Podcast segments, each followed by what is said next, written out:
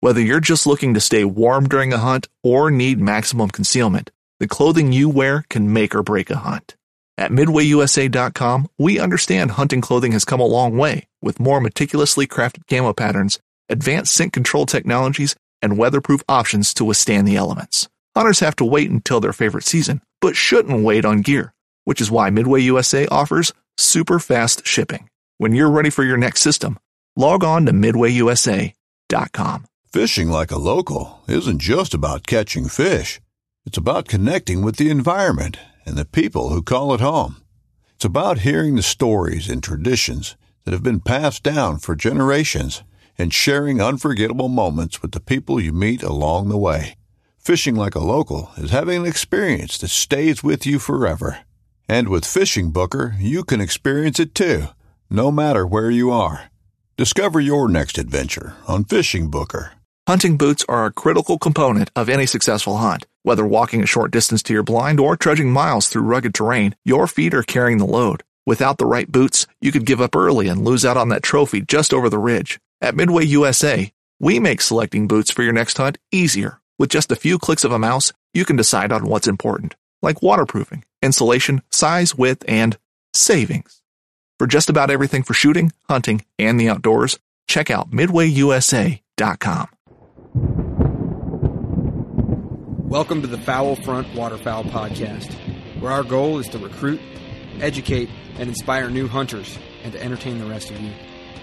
Without the mentorship of responsible, conservation minded hunters, this passion as we know it faces an uncertain future. So please stick around and be sure to check out our Facebook group, Foul Front Waterfowl Podcast, and like our main page at Foul Front Outdoors right after this episode.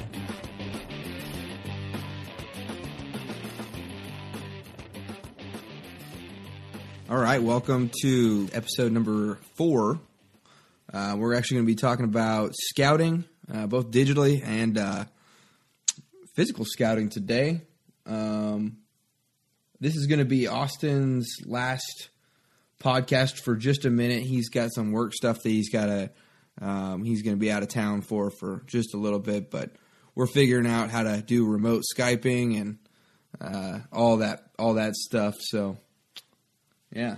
Yeah, Ben, sounds like a good episode this morning. Looking forward to talking about some of the topics and trying to get guys uh, out onto these lands and into their blind. Yeah. And just a heads up, it is 6.15 in the morning uh, on a, a weekend day, for us at least. And uh, so if the brains aren't firing, you know, 100%, you can probably attribute that to Austin not being a morning person. We do have coffee mugs the size of five gallon buckets out here, but Yeah, I think the coffee will get us through it. yeah, it's. I think it's a little bit harder for me to wake up on the weekends um, outside of duck season. but all right, so today, like I said, it's all about scouting, um, and a good lead into that is something I've. I mean, literally, NPR just talked about it like two days ago. Um, about a you know when the time this is aired is about a week ago, but there are less hunters than there used to be. Um, some people would argue that that is not the case, based you know specifically on the reason that I'm about to tell you uh, why I think or what is a, a main attributing factor to that, and and that is lower land access or not as much land access out there for people that don't own their own private land or don't belong to a hunting club or participate in the ever lucrative hunting leases. Um, and so when you concentrate more and more hunters into a smaller area, it is going to appear that there are more hunters. So I don't know what you're. Yeah, you know, Ben, I mean, I think it's pretty interesting. Um, I was driving through my car, excuse me, I was driving in my car, not through my car, two days ago, uh, when I was listening to this little segment on NPR. And uh, the the most interesting thing, you know, when I heard about that there being a decline in hunters um, and threatening conservation, was that this this really is kind of an issue. And but when I go out to go hunt, especially duck hunting, I don't. It doesn't seem like there's a decline in hunters. It seems like on public land, I'm competing against more people, and every year there are more new guys that have showed up to uh, to basically find the spots that I've been out on. But it, it is concerning though if if that's the case.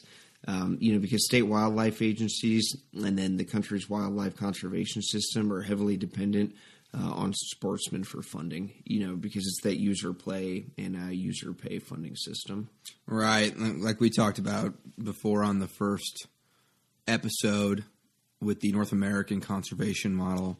It's not the bird watchers, and I'm sorry, uh, it's not the hikers. It's not the people that are going out and just taking pictures of wildlife that are funding conservation. It's the hunters and the and the fishers and the and whatnot. So um, I believe, and I'm not going to get too wrapped around the the the axles here on, on percentages and the actual numbers and stuff. But as as I understand it, uh, we have about five percent of the population uh, the, in 2018 that actively participates in in hunting or buys a hunting license uh, every year. Yeah, and you know it's like NPR referenced from U.S. Fish and Wildlife um, a couple days ago, if if nobody heard it, but you know that five percent of Americans at 16 years and older that actually do hunt. Uh, that's only half of what it was 50 years ago. And then, according to this little segment, um, that's expected that decline is expected to accelerate over the next decade. So that's a pretty tremendous thing to think about. Yeah, and I think that it's it's important to remember. And correct me if I'm wrong here, but okay, the percentage is half of Correct, what it yeah. used to be. Yep. But uh, you know, we have more people that live in a, in America um, now than when those numbers used to be double. But it's people say, "Oh, okay, yeah, so it's making up for the you know." fact." I think that's just smoke screening um, the problem because, yeah, whereas there might have been a, I'm just using this number for a quick reference, where there might have been a hundred licenses sold in 1970. There's still, you know, 98 licenses being sold in 2018, but the percentage is much lower. Um, and, you know, it, it's not going to balance itself out um, because when people turn 65 years old, when the baby boomers who are, they're getting there, they're, I mean, they're almost there. They, uh, they out hunt everybody uh, millennials, Gen X, whatever comes after the baby boomers. Um, baby boomers have a very high percentage of their population that hunt, and they're approaching 65 years old. And at 65 years old, I don't. They stop putting the. They stop heading out there. They stop. Um, you know, it gets difficult whether they, you know, through just general attrition, they are going to start tapering off their hunting activity, and pretty soon we're going to be faced with a huge deficit um, of hunters as as you know the baby boomers are out, and we are not. Our the, the subsequent generations have not uh, recruited or retained new hunters very well, eh, or at least not to the capacity to replace, um, if not grow, um, the deficit um, from the baby boomers. Yeah, I think there's a lot of truth to that, and I think a lot of that is potentially just the views that society has today, um, and hopefully we can kind of convince people of a little bit otherwise because it's not just about going out and, and killing. It's not just about going out and uh, taking the life of an innocent little duck. Uh, there's a lot more that goes to uh, going out and getting in a duck blind um, and duck hunting and, and what that does for conservation. And I think today, um, you know, we'll be able to talk about how to do that and how to get some of this land access, um, and then how to how to scout out uh, where you're going to hunt, whether it's public or private, um, and how you can help be a contributing member um, to this conservation. Yeah, and there are a lot of factors um, into why hunting recruitment numbers and hunting retention numbers are are dwindling, and I I think one of them is there's a huge learning curve, hence the reason for this podcast. Uh, the other one is is that it is intimidating when you show up on your first day of duck hunting, trying to get out there. Maybe you're cutting your teeth with. Maybe you brought your son along because you guys wanted to get into it, or something like that. Whatever reason you're listening to this as a, a new waterfowler, you show up and you got dudes backing up, you know, ten thousand, fifteen thousand dollar boats into into these lakes or these locks and and streams and they're tearing up the river and heading down the way and they just know what they, they look like they know what they're doing and they they do. You know what i mean? Um, but when when you get there and you know the only spot left for you and your son is this little tiny mud flat that's you know not not ideal in any means uh, it's it can be intimidating Yeah, no, that's extremely true. Uh, I would say with a lot of experience hunting uh, different bits of public land, you know, that picture that you painted is is exactly what I've run into. I think especially when I started to hunt uh, without my dad, my brother and I kind of ventured out on our own. Um, and we'd get into these public areas where everybody was locked up trying to draw a number and, and get out to a public spot. And you'd see all these guys uh, whip in with their brand new F two fifties and their um, what's the boat that guys buy at Bass Pro? that tra- is it the tracker Yeah, the tracker or like the what are the big Lund boats that Yeah, the guys yeah. have. Um, center console yeah, and hey, you know we're not knocking on you if you got one of those no, no, but We're just I've- jealous. I've just got like a canoe up on the top of my 4Runner, and I'm just trying to like get in and just paddle out to a little spot that I can shoot maybe a limited ducks at. I mean, it is the intimidation factor is there, um, and to some extent, especially if you're getting out on your own, uh, there's a there's a support group. You know, if you don't have that support group that you know Bob and his three other buddies, you know, all have, and they're at Bob's house the night before, uh, drinking and getting all the decoys ready uh, and hanging out. You know, and sort of in, in duck camp or deer camp, if you will, however you want to put it. Um, you know, that's that's a lot of guys. I'm just kind of rambling on here, but that's a lot of guys going out um, and, and boosting each other's confidence to get out and, and kill some ducks, hopefully ethically. But it, it can be intimidating if you're out there by yourself and you're running into other groups of people like that. Yeah. Um, and like I mentioned um, in the past tales and tips episode, you know, it's never a bad idea to, if you're out there by yourself, you know, trying to learn, you see a group of, uh, as they would, maybe some hardcore waterfowlers. Uh, pretty good odds that they might let you hop in the boat if they got room. Um, or at least give you a, you know a piece of like, hey, we're we're hunting this spot today, but you know you might want to try this spot out um, to kind of whittle things down. But I guess it's a pretty decent uh, segue into scouting. yeah, absolutely. Okay, it is 2018. Is it a digital? This is a digital era.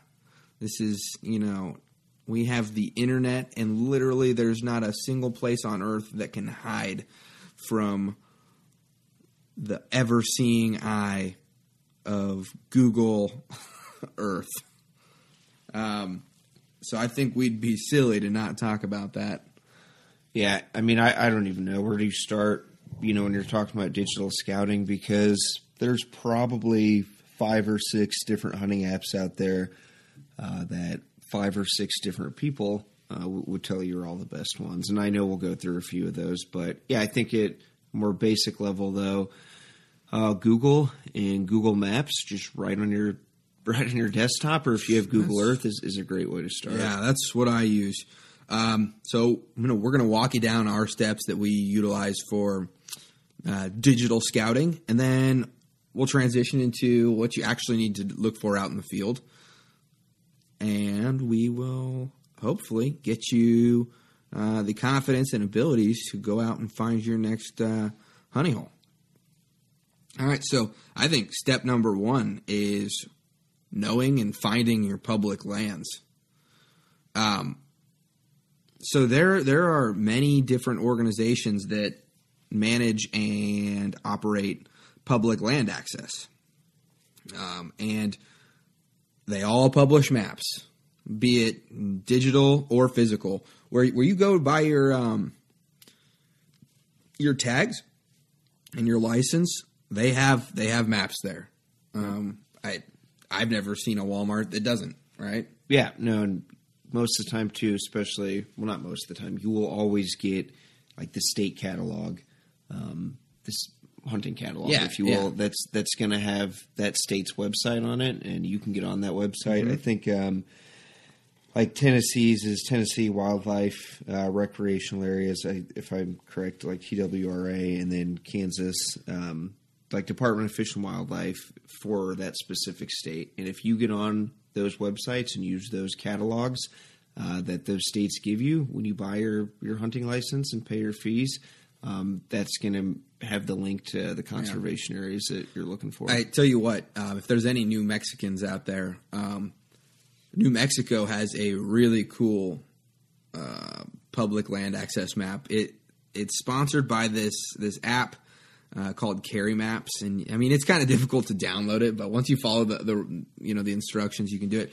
But uh, for the longest time, I just used that. Uh, it's cool. It lets you set waypoints. Um, New Mexico has a lot of public hunting land, um, and if you ever ever find yourself uh, stranded in New Mexico and looking for a place to duck hunt, go ahead and give me a, a call. I'm not going to put it out on the radio, but I'll definitely I'll, I'll walk you on to some historically successful duck hunting locations. But back onto the public land access maps.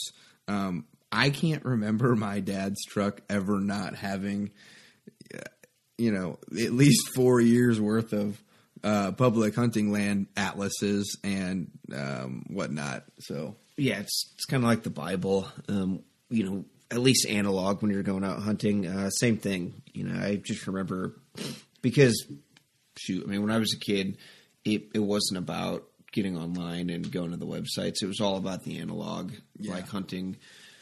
Uh, catalogs and not catalog that you shop in because that's what it sounds like I'm talking about. I'm really talking about like the pamphlets Yeah. uh, that have all the regulations. I think that's when I first learned um, like how to navigate or like Yeah. you know land navigation because my dad would tell me, "Hey, we're going to this this little spot right here, and uh, I need you to let me know when we you know, hey, where are we at? Like, how many roads away are we? You know that kind of thing, and so that that's a useful little tool, but. Uh, like like uh, Austin was saying, um, ev- almost every state this day and age has a digital map that you can find these locations on. And some of these uh, places that we're talking about, so like who manages this public land? What are these names? Um, you know, so most of them are wrapped up, you know, federally at least, they're wrapped up under the uh, Department of the Interior. Uh, and then you've got the Bureau of Land Management, the United States Forest Service, National Parks, um, the Bureau of Reclamation, um, Fish and Wildlife Service. Uh, some of them actually do are just like I'm, I'm not sure why, but uh, just labeled Department of the Interior. Um, and then there's the the DoD, the Department of Defense. Yeah, you've got Department of Defense and then Army Corps of Engineers, especially when talking about public land. Uh, if you're talking about hunting on any kind of military reservation or in and around any uh, military base, um, the DoD and the uh, Army Corps of Engineers, those websites for that specific location are, are going to be your best go to uh, to scout out where you want to go and to know what those boundaries are that are associated Yeah. you know, with the Department of Defense. And I know some um, military installations actually allow civilians to come on and hunt. Yeah. And there's a there's a probably there's a lengthy uh, pre-screening requirement that goes into that, and there's a lot more uh, paperwork and a little bit more you know time to get out there.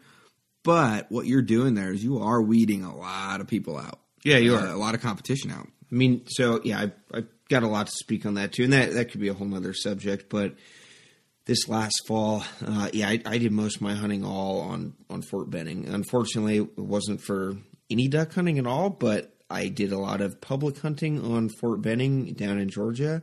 Um, however, it's kind of interesting, even though it was considered public per se because the public and general population on Fort Benning and around Alabama and Columbus, Georgia, were hunting on it.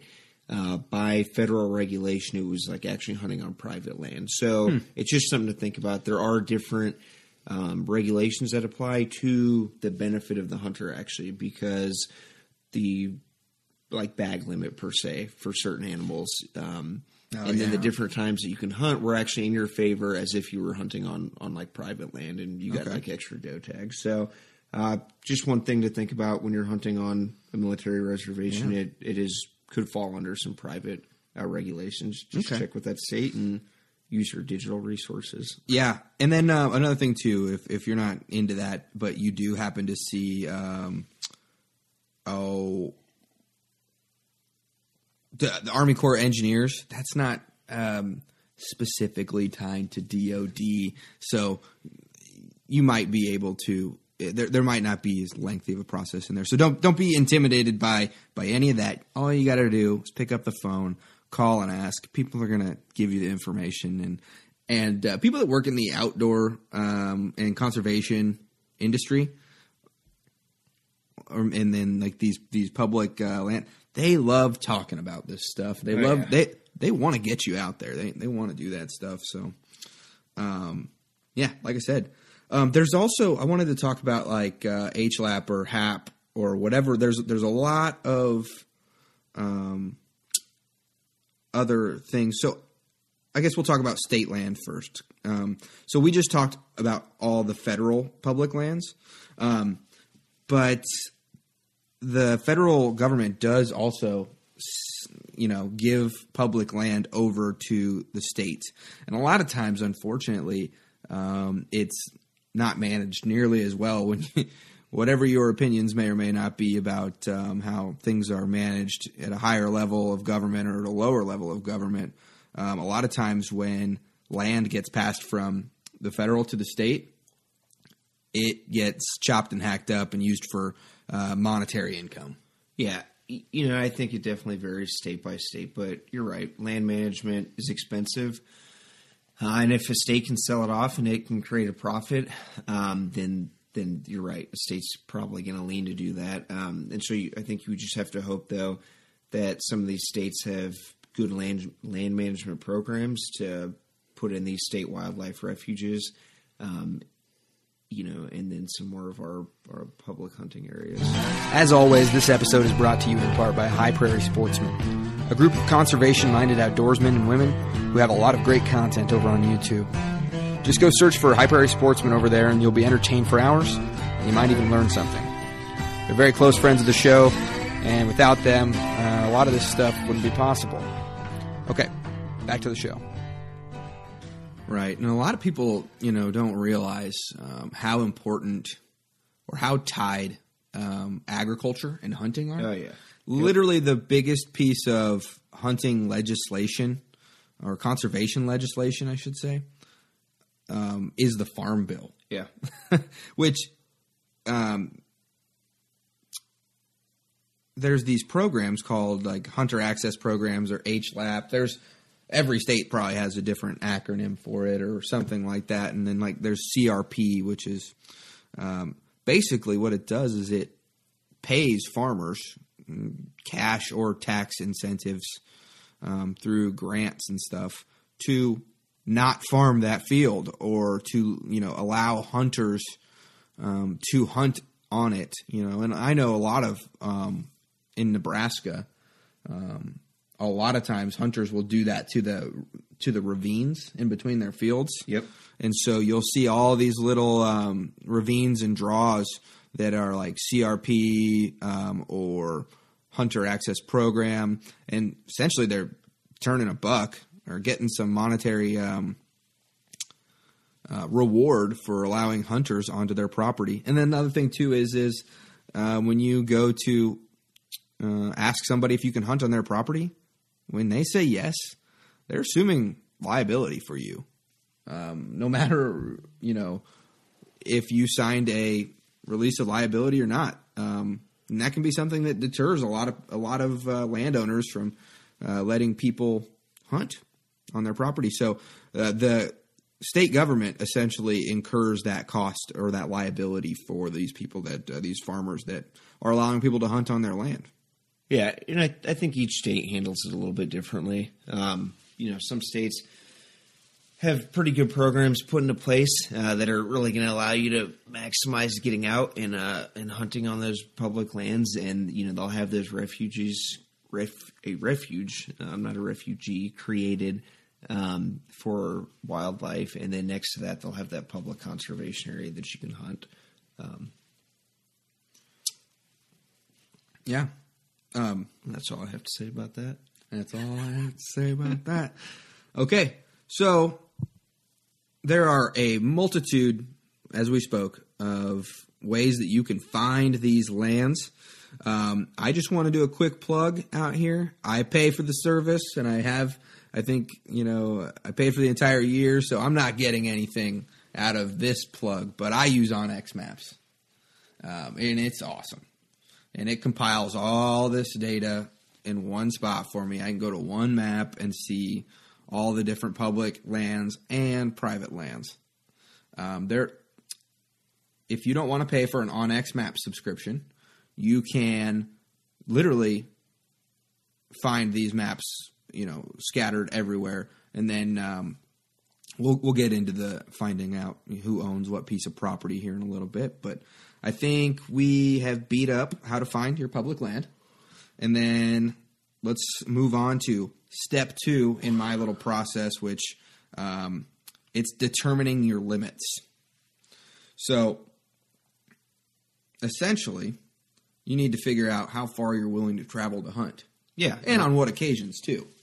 Yeah, and I'll I can kind of start this one out. I think um, when you're determining your limits, um, it, you know, and determining how far uh, you're willing to drive and look into something, I get. So what, you're saying just for scouting, or in general when you Like- when you hit the hunting Yeah, season? when, when we hit the hunting season, because you know there's there's spots that you know we have that are ten minutes away from our houses, and then there's spots that you know we're traveling all the way up to Nebraska for. Oh, yeah. and uh, you just have to have your different categorizations. Like, hey, you know, like this morning, we we on a whim we're like, hey, come on over. Um, you know, we're not going to be driving to Nebraska to go hunt.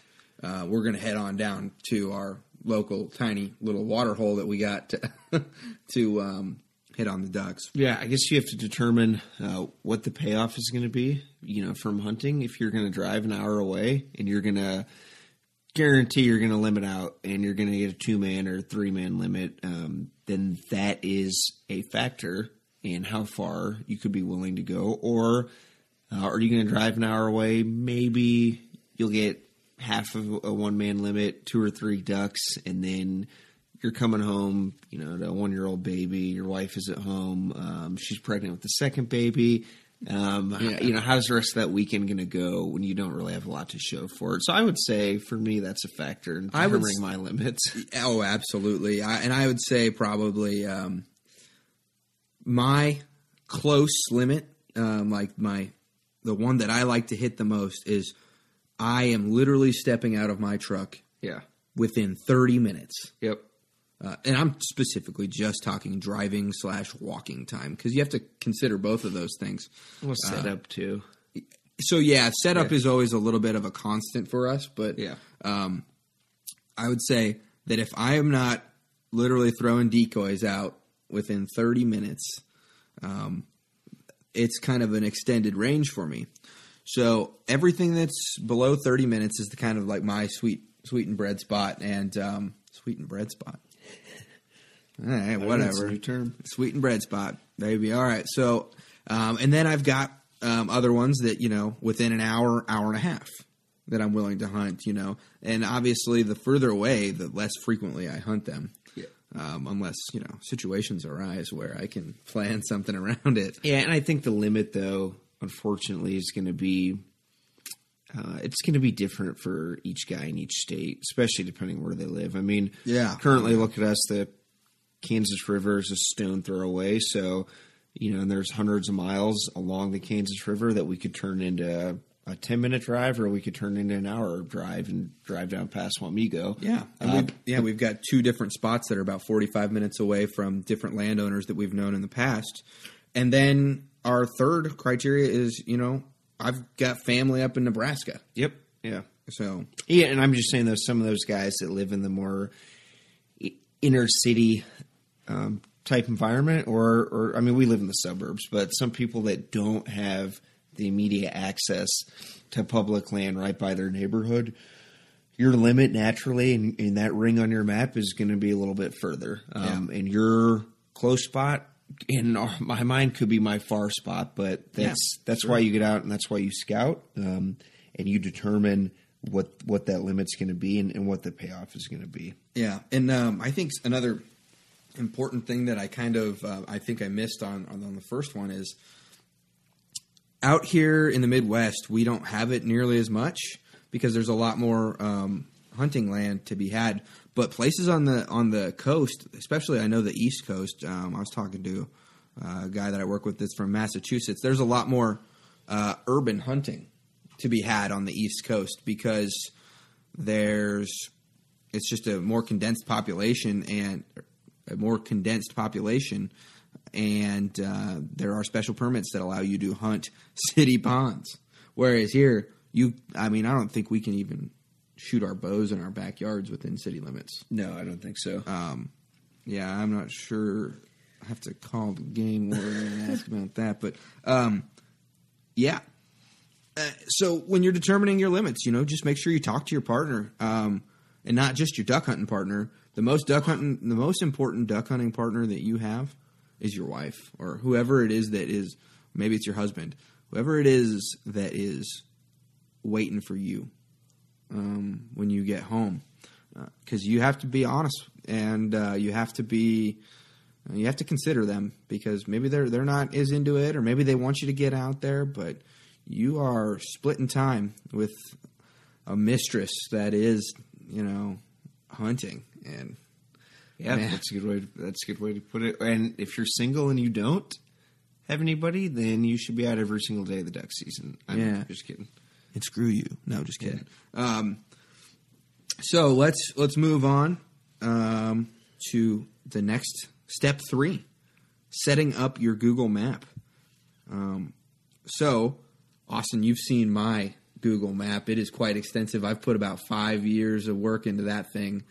Literally every time um, I, you know, every time I see a deer, doesn't even matter if I'm on vacation. Um, you know, for I think it was Doug's bachelor party that we went up to uh, in the Pacific Northwest, and I saw I saw a deer, and so I I pulled out my map and I I logged it. You know what I mean? Yeah, no, it's good though because you know you, you've harvested all this data and research, um, and then you've really created your um, God. I don't know what the word I'm looking for is, but you have all these points, you know, within your Google Map that you've saved, and then over the years you can go back and you can really track, you know, where you've been.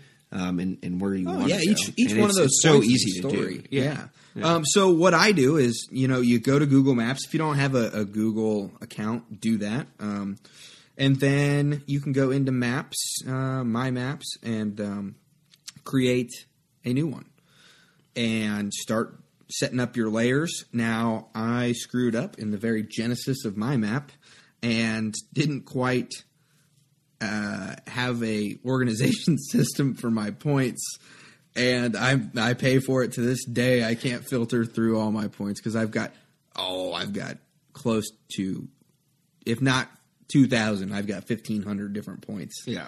um, on there, and absolutely no rhyme or reason other than a rough color scheme that I've incorporated. And um, so when you're just starting off, start off with these layers. You know, have have a you know duck hunting layer, have a deer hunting layer, have a water layer, have a um, path layer, an access layer, um, food, boundaries, trails, turkey, whatever. Create the different layers and stay on top of it, and then you'll probably benefit from that a lot more than me. I was thinking, I was even thinking about hiring one of those uh, virtual assistants.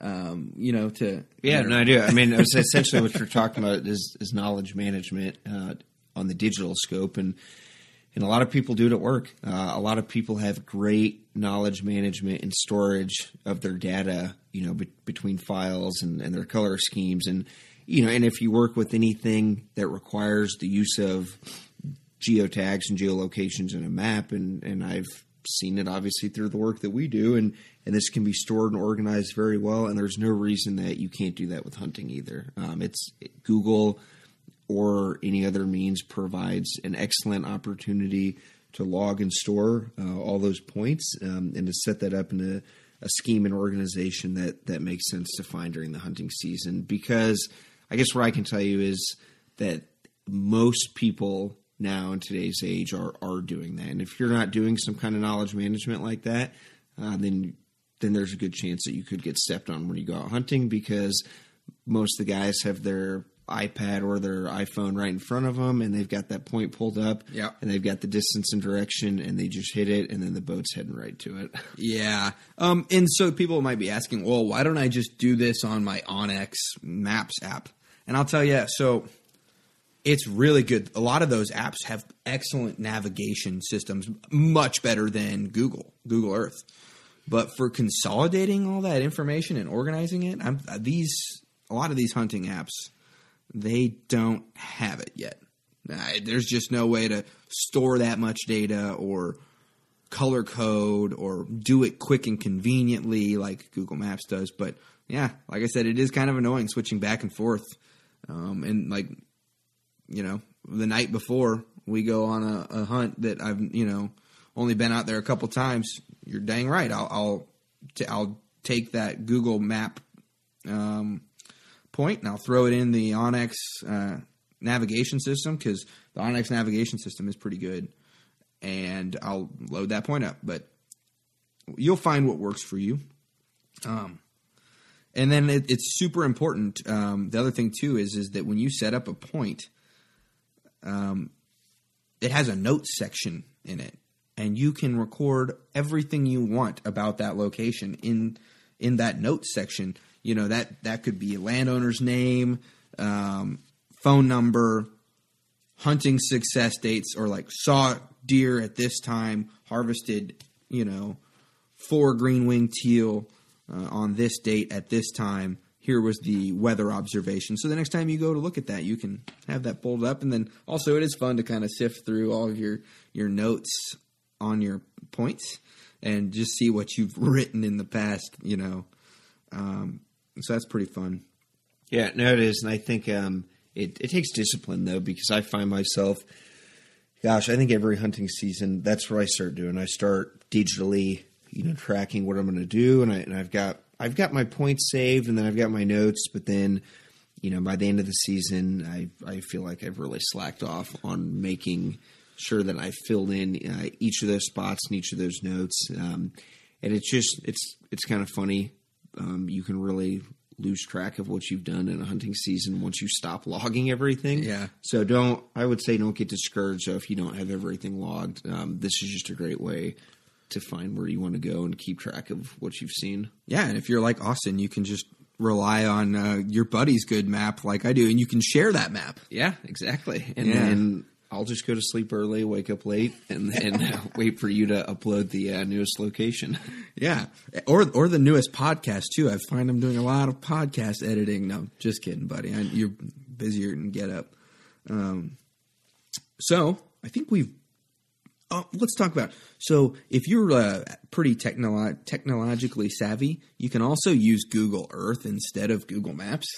And I think a lot of people do prefer Google Earth because it has a little bit higher functionality. I don't use it just because I started off on Google Maps and uh, I know that I can export all my points and stuff like that and throw them onto Google Earth. I just am not as, you know, I don't necessarily find a need for it. Other than I know that Google Earth does do one really good thing, and that is is that you can look at historical um, satellite images. So you can get a, like a picture of what it might have looked like five years ago. Yeah, I mean, you just know? have to look at. I think what you're trying to get out of it. Um, I've used Google Earth a lot for other uh, work-related uh, type events um, to try to determine distance, you know, and, and direction, and then a lot of slope and elevation. So I think if you're going to go hike through a pass or through a mountain to get to where you want for duck hunting, um, then I would definitely use Google Earth to get that uh, slope and, and elevation. It, it has that stuff in it already. yeah. Oh yeah, yeah. Most Okay. most Google Earth does, and you can kind of like draw your line across, and then it'll determine. So I'm a Neanderthal, and I've been going on to my own, like finding like, No. these third party things to do that for me. And I'm, I guess, I'm But a- well, I don't know. Maybe that's Google Earth you have to pay for. I guess what I'm saying is you don't need that to get to a boat ramp or to get to a levee and put in to where you're going to wade to, especially if it's like a sandbar type scenario in the Kansas River. Um, but yeah, I'm, that's way advanced. Uh, it's awesome when you look at it, but you can get the job done with Google Maps. And I, I would be remiss if I just didn't throw this in there. And I, you know, I sound like my my dad talking to me, but don't forget after all this digital stuff that we talk about, um, don't don't forget just how to use a map and compass though too. And and I'm sure that's a whole nother episode that we've got planned in a whole a whole nother technique. And I don't mean to digress from the digital one, but um, I can find myself really getting tunnel visioned on the screen of an iPad and Google Maps. Um, and then when you get out and your feet are in the water and you actually take a look at the direction that you're going, the physical environment is completely different than the digital environment.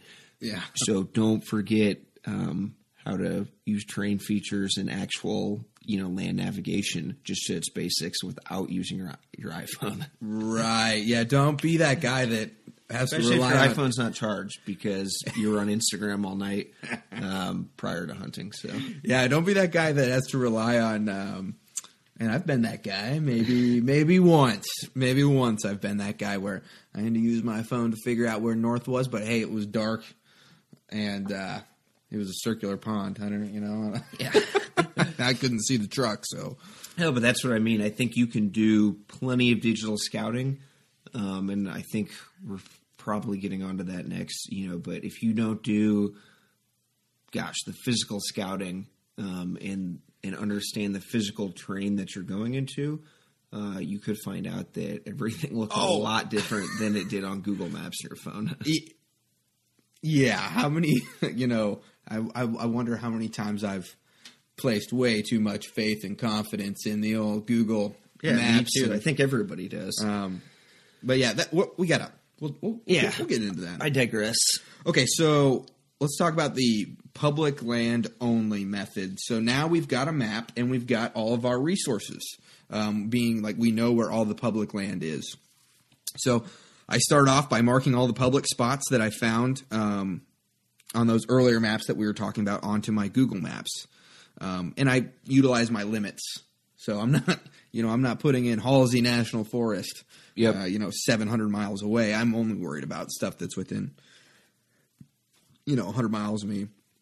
So we start off by marking all the public spots that we found on the earlier maps and and finding the public lands where they start, where they end, um, and then keep an eye out for. Mostly, you're looking for water spots, and we'll, we'll get more into specifically what you need to be looking for um, here in just a minute. Uh, but there's a reason that the first part of waterfowl is water. So, um, just going to talk about some of the different spots that I've found just specifically from um, finding like online. So there's a uh, a spot in El Paso, Texas, just right outside. It's literally probably a quarter, half a mile from a trailer park on the edge of the desert. But um, I saw this little dot of public land on the map, and I said, "What the heck is that?" Like just a little, little tiny, like almost looked like something was on my screen, and I, you know, so I zoomed in, and okay, little little thing of uh, public land there. Okay, I'm gonna go check it out, and so I walk in there and um, set up, you know, half a dozen decoys and a, a mojo, and next thing you know, like, and I'm talking like 4:30, uh, you know, p.m. in the afternoon. I I got a I got a limit of blue wing teal, and just from this tiny little spot that, you know, I, I bet uh, I'm probably one of a handful of people that's ever actually truly hunted there. Um, you know, I even talked to the game warden about it because I was concerned about how close it was, and he said, "You know, you're the first guy that's ever even talked. I got to look into that, and he'd been working there for five years. This is a conservation area. It Or was whatever, um, like no, it was- wildlife management area. No, it was. Uh, I think believe it was Bureau of Land Management. Oh, okay. um, and it was.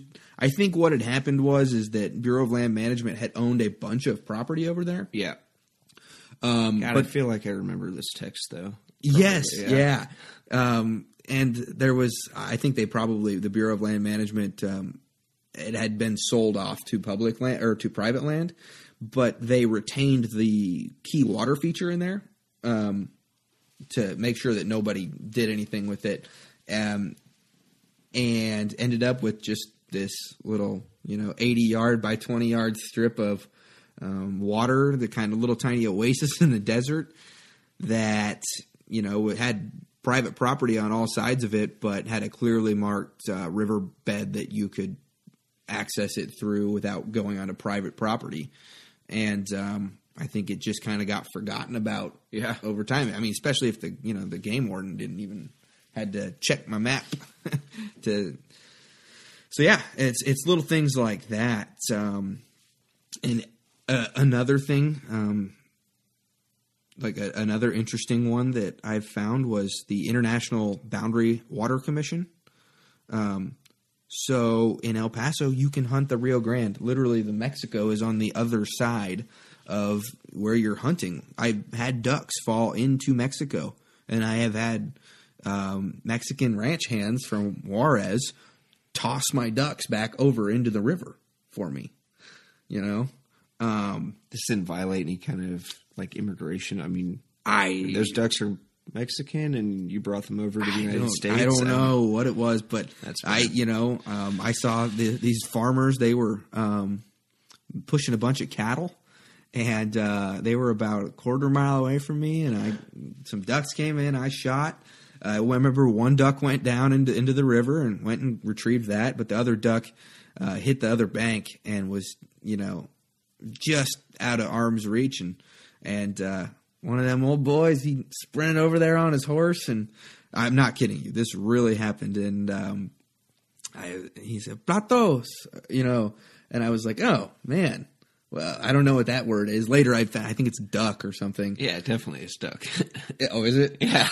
and uh, he rooted around in the in, into the you know through the brush there, and he found it, and uh, I thought, oh, well, I, I guess he's going to keep it, and he chucked it back over there for me, and uh, quite an interesting uh, retrieve, I, I think. Um, Gosh, yeah. Not all of us hunt in uh, the Mexican-U.S. border, though. That is pretty extraordinary. yeah, I, oh, and that's where I cut my teeth. That's where I like learned, you know. Yeah. um, interesting things. But anyway, so there's like small agencies like these, like the International Boundary Water Commission, that that ain't on no public map.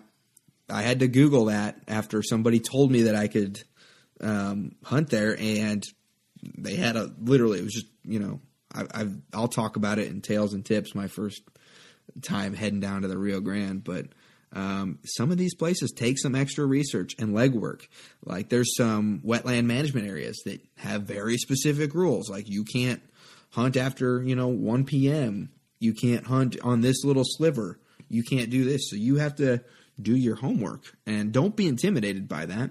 And do not hesitate to call the people that whose names are on the bottom of these these documents, whose names are you know attached to this uh, these rules and regulations. Yeah, and that- they'll walk you through it. That's an extremely good point because when I was hunting up in the Pacific Northwest in the state of Washington, their conservation or Department of Wildlife website has all these little blue dots. But you know, it's like a pin on Google Yeah. Maps where all the public land is that you can hunt, and you literally click on each one of those, and it brings up like the name and number of whatever that conservation area is, and and then at the bottom, I think the phone numbers were generally the same. They just differ by like one or two digits based on the region. It had a point of contact to call and and talk to, um, and every single time, especially God, especially in the state of Washington, where I'm not even sure how hunting is legal based off the regulations, but hunting is legal. Uh, you have to call and you have to double check what those what the regs are specifically to. Sometimes the hunting ends at at one o'clock, and sometimes that hole is only available Monday, Wednesday, and Friday, Yeah. and every fourth Sunday, you know, that comes around in the month. Um, but yeah, you cannot just find the land digitally and then drive up to it and then dump your decoys in there and ex- expect to hunt without any issues. If you're going the public land only method, uh, follow up with a phone call. And most of the time, you, you'll just find more revealing information than you even knew about. Right. Um, and you'll find out that it's actually, there's way more that you can do there. And most of those guys who run that little, that conservation agent that owns that little region, uh, they'll generally give you some good tips on other places surrounding there that, that you can go into Yeah. that are more Not advantageous. not not duck hunting at all. Um, completely related just to whitetail hunting. I you know I did that same thing, and I asked the, you know this the biologist out there, and he you know he gave me the he gave me the lowdown. He told me, hey, go to this you know set your odometer when you get to three quarters of a mile, hit this gate, follow this trail. There's a deer stand out there. You should use that one. yeah. No, I would Oh, definitely. Okay. Yeah. So, okay. Um, so let's should we transition into not only public finding public land, but also finding private land to Yep. hunt on. Okay, so very similar. Start from your home um, and identify the city limits because most municipalities don't allow you to hunt within the city limits, at least out um, past west of the, the Mississippi. Uh, but like I said, on the coast, uh, there are some urban hunting um, opportunities. Anyways, so I work out in kind of a circular fashion from my house, and I am just trying to identify bodies of water. Every time I find one, I mark it with a um, yellow question mark um, point, and then I move on. And then, uh, you know, I mark them um, in a pending status, uh, just like that. And so once I've, you know, littered my map with all these potential spots, I root through and I find the ones that are most appealing to me that I actually want to pursue. Um, and it is a numbers game.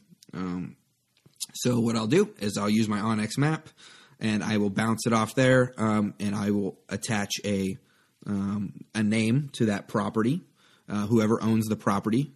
Now there's there's other ways that you can find these names. Um, you can Yeah, I was going to say, I mean, how do guys reach out if they don't Okay. have onX maps? Perfect. So onX Maps got this information from somewhere, and it's called land or surface ownership maps. Um, SOMs or LISWs and stuff like that. Every county, um, it's public information. Yeah. Um, it is public information, and you can go out. You can either go to your courthouse and get that information, or you can Google um, surface ownership map, whatever county. Um, and a lot of times they have digital ones. I know New, I know Texas has one. I know New Mexico has one. Um, I haven't had to use them anywhere else. Um, the other method you can do if if you can't find that is figure out what the address of that place is and then Google that address. Um, that can that's a little harder, um, but you can find some identifying features. And if not, look for the properties that have houses on them, and then just go knock. Yeah, I would say so. I mean, basically, we're talking about that's the end state. How do we how do we knock on this guy's door? How do we knock on the farmer's door? And and I guess too, you know, how generally do we think that they're going to want to be communicated with? Some Right. guys want that face to face, and I I know you've kind of got a whole bit about that, and then others are okay with just a phone call, and others are even okay with uh, an, an email uh, or Facebook message. Yeah, and so the I mean I've had it happen a multitude of ways. Um, so either I drove past their house when they were there, or I drove past their house, saw their mailbox, jot down their um, uh, address, and then do a reverse lookup in the phone book.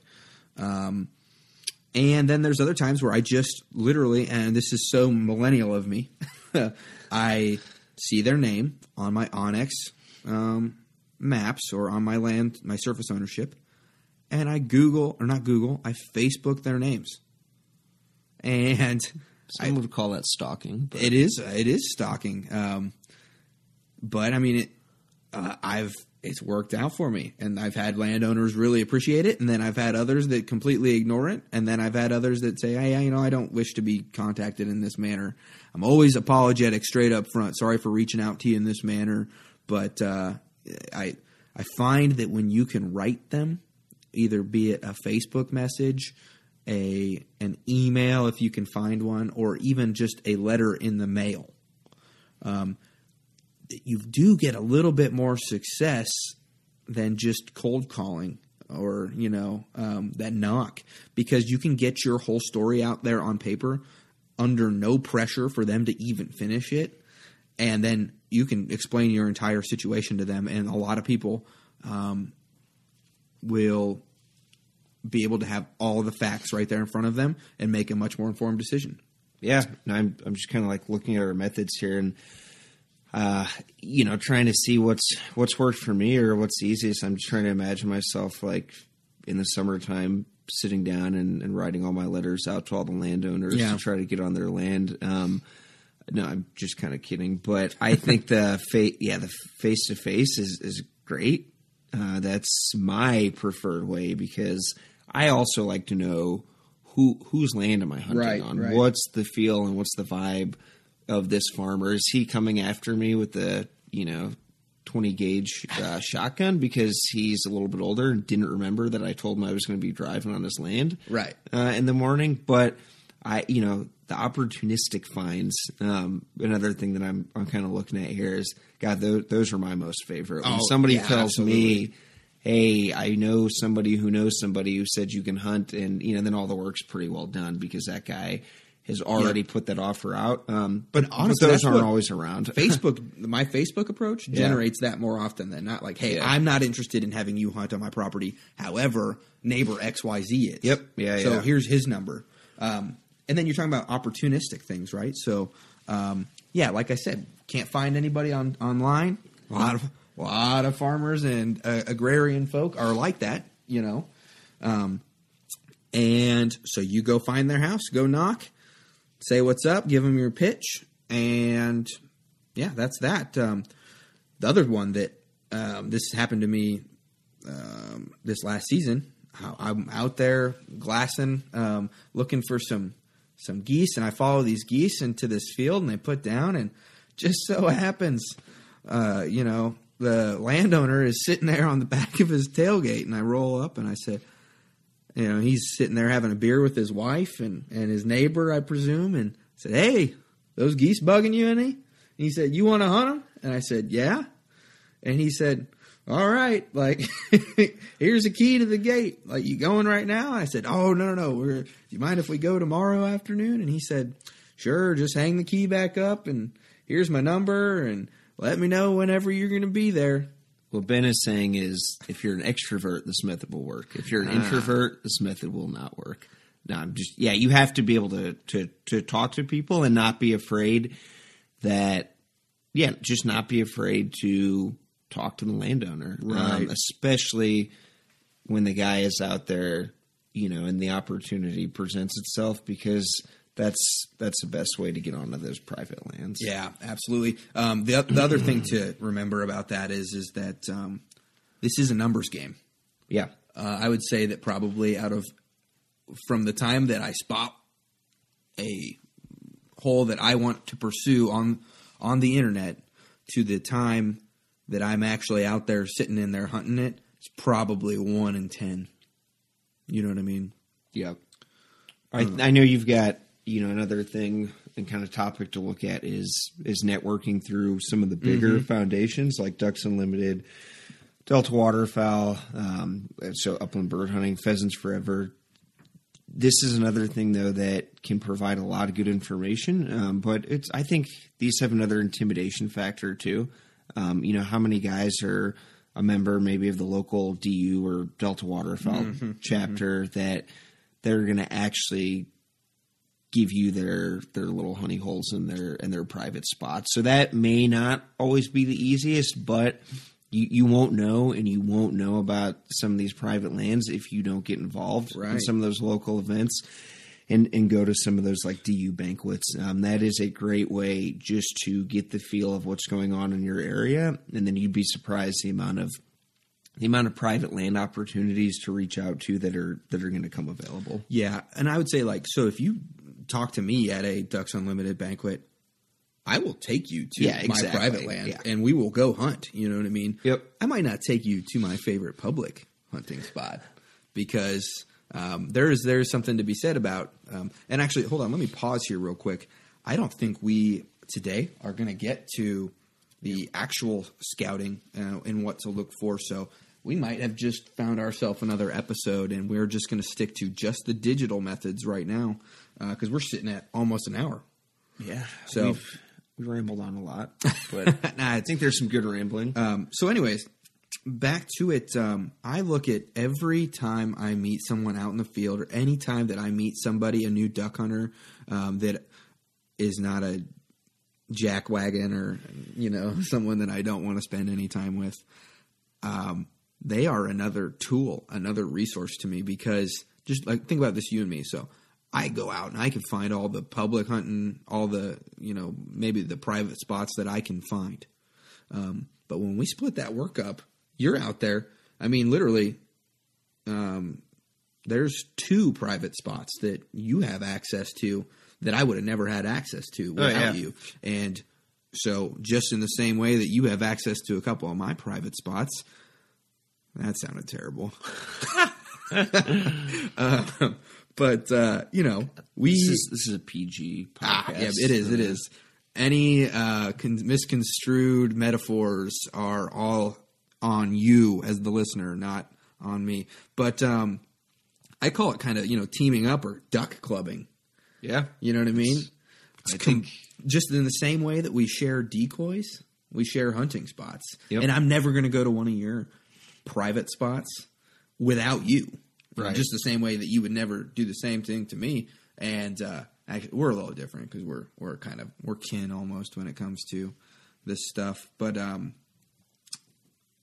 yeah, yeah don't uh, don't ever shy away from somebody uh, that wants to talk to you about duck hunting because that might be your new boy.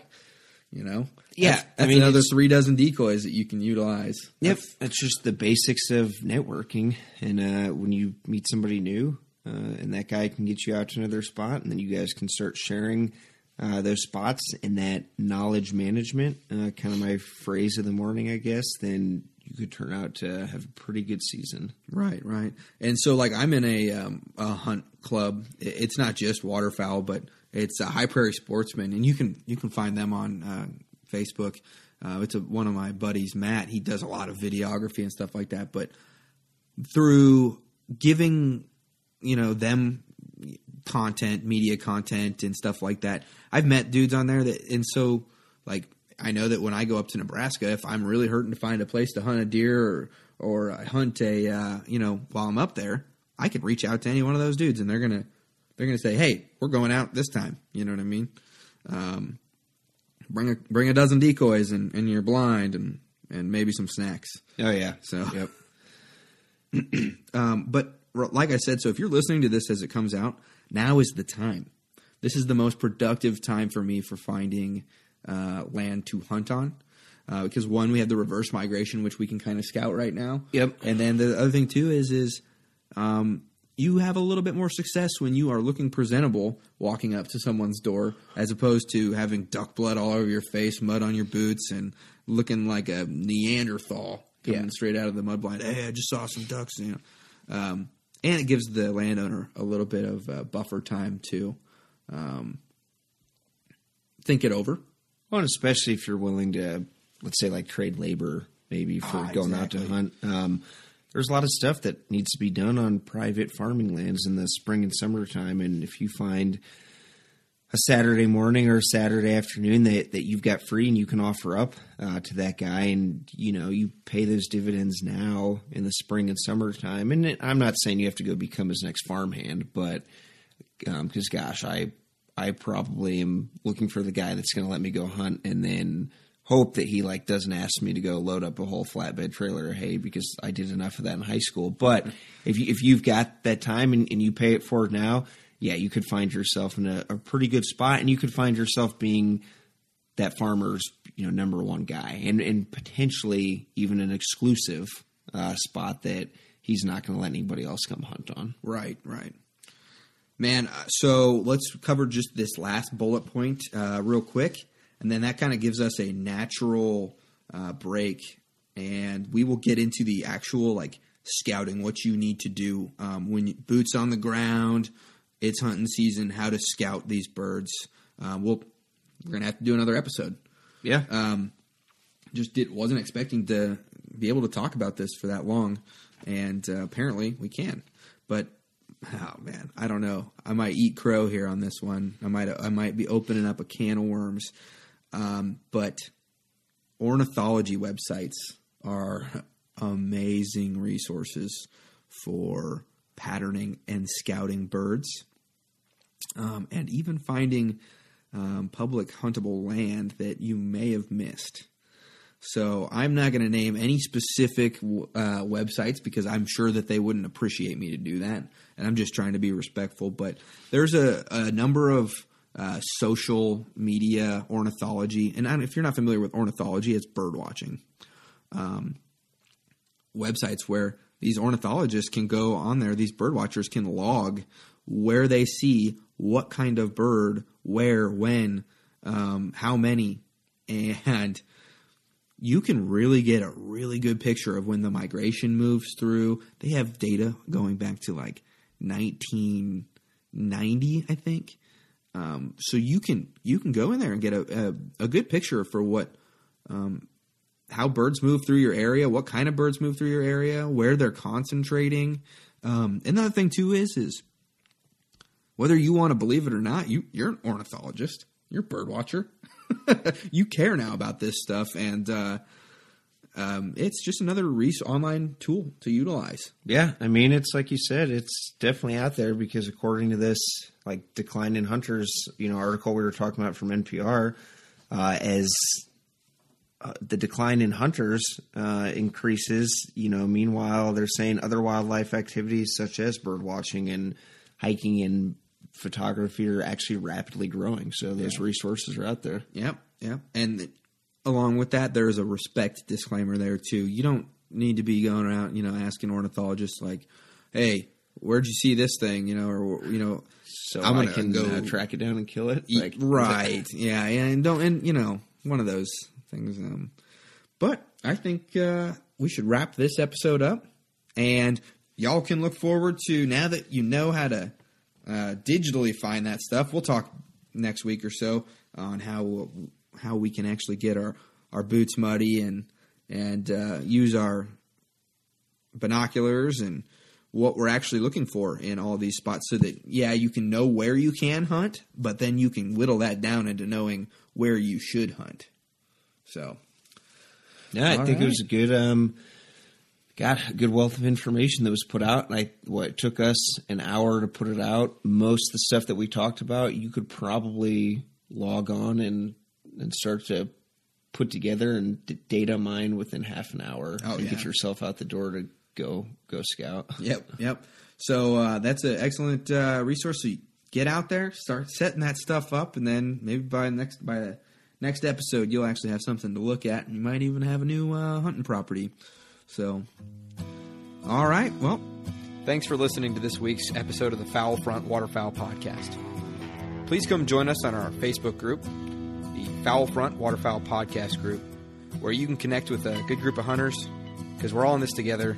We need to act like it so that hopefully our great great grandkids will be hunting ducks over our favorite public lands. Uh, we also ask that you go ahead and give us a written review on iTunes and Give us five stars if you think we deserve it. And we really do want to hear back from you uh, so that we can give you the best possible content. And if you get in on that Facebook group, you can get in there and you can ask questions and you can tell us what you want to hear next or you can tell us uh, what you don't like. And we'll be sure to tailor things to our listeners. So, all right. Stay safe out there, and we will see you next week.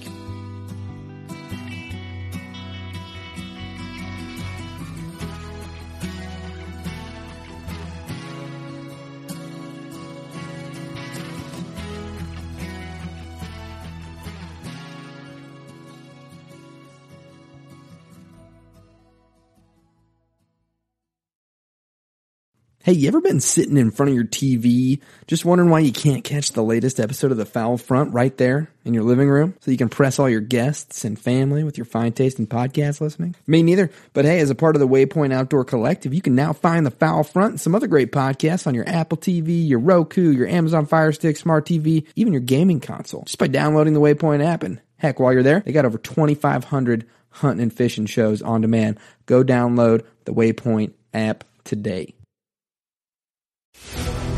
When you go out there and the fish are where you think they are, any one of these casts could be the bite. It's the most exciting fishing that I know, right here at Hawks Cave.